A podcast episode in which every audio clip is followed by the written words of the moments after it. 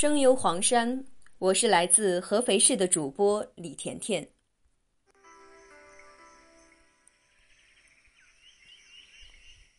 黄山迎客松是安徽人民热情友好的象征，承载着拥抱世界的东方礼仪文化。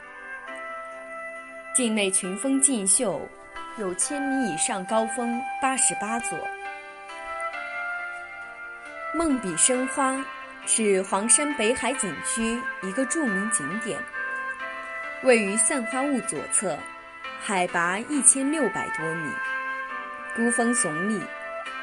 由于孤峰的上部三分之一处横裂，裂缝以上部分渐圆渐尖，形如沾满浓墨的笔尖，而下部三分之二的石柱恰似笔杆。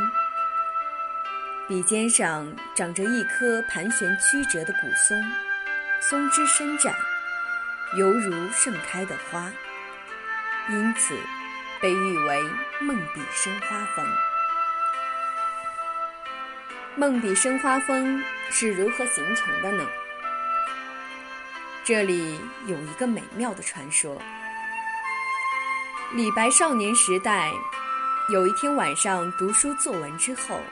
酣然入梦，他正在梦中奋笔疾书的时候，突然发现自己的笔头上开出一朵洁白的莲花。正诧异之时，一张张白纸又从天而至，落到他的眼前。李白高兴极了，立即抓起毛笔在上面飞快地写了起来。没想到。落在纸上的，却是一朵朵的莲花。此梦之后，李白才思突飞猛进，文采斐然。天宝十三年，公元七百五十四年，也就是距离一千两百多年前，晚年的李白来到黄山，在北海景区散花坞平台。突然发现一根硕大的山石，仿佛直插云天的毛笔。山石顶端长着一棵小松树。此情此景，仿佛少年时梦中的五彩生花妙笔。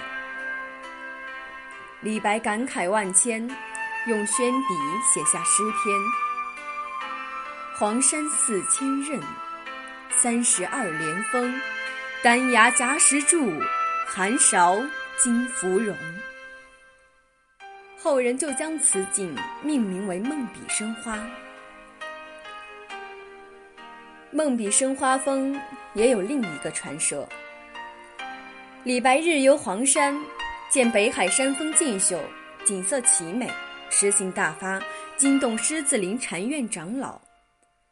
二人纵谈诗文，开怀畅饮。李白饱览美景，痛饮美酒，诗兴大发，奋笔疾书。写完后，酒意犹存，顺手将毛笔一掷后，飘飘离去。那毛笔翻翻摇摇，从空中落下，插入土中，此笔就地化为奇峰，笔尖画树，成就了梦笔生花一景。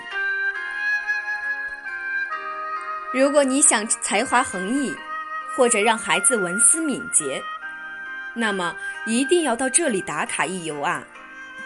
咱们伟大的诗仙李白大叔一定会为你或孩子赋能的，让你茅塞顿开，妙笔生花。